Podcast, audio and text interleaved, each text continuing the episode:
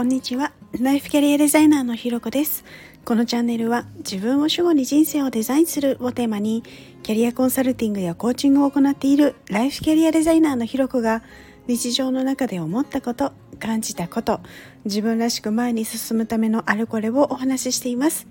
今日も耳を傾けてくださってありがとうございます。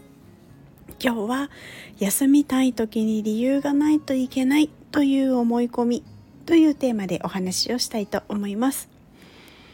いやー、今日休みたいなって思う時ありますよね。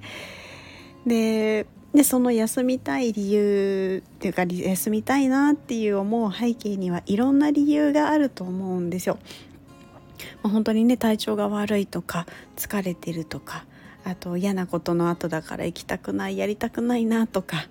今日行きたかった場所に今日行きたいみたいな感じだったりとか、まあ本当いろんなあの、ね、思いとかがあると思うんですよね。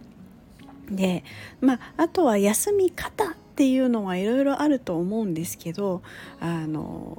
どんなあの理由であれ休んで全然いいっていうふうに思うんですよね。まあ、今でこそこう言えるんですけど、私も昔はそんなこう休んで全然いいみたいな風には全然思えてなくて、だからこそあの休みの大事さをあの思ったりとかあのするんですけれど、まあね、この時あの休みたいなっていう思った時、こうその理由、それもこう誰もがこう休むの OKしてくれる理由がないと休んじゃいけないっていう気になってたりしないかなっていうのをちょっと自分に聞いてみてほしいんですよね。で、私この思い込みみたいなのに気づいた時に自分ですごいびっくりしたんですよ。えー、なぜかというと、私誰に言い訳しようとしてるんだろうとか、誰にいい顔してる、いい顔しようとしてるんだろうななんていうことをすごい思ったんですね。で、これは本当になんかすごい な, なんていうのか何とも言えない思い込みだななんて思うんですけれど、こう休むには正当な理由がないと休んじゃいけないっていう思い込みですね。例えばどんな理由かっていうと、こう熱がないと休んじゃいけないとか、疲れたから休みますなんて言えないとか、こうそんな理由で休むのは申し訳ないみたいなことがいろいろ思い浮かぶんですけれど、ただこの根本的なところにはなんかこう休むことは良くないっていうのもなんか潜んでいるような気がします。こう休むことイコール悪だから、きちんとみんなが納得 OK 出してくれる理由、例えば体調不良みたいな理由以外で休むのはすごい自己中だし悪いことだみたいな。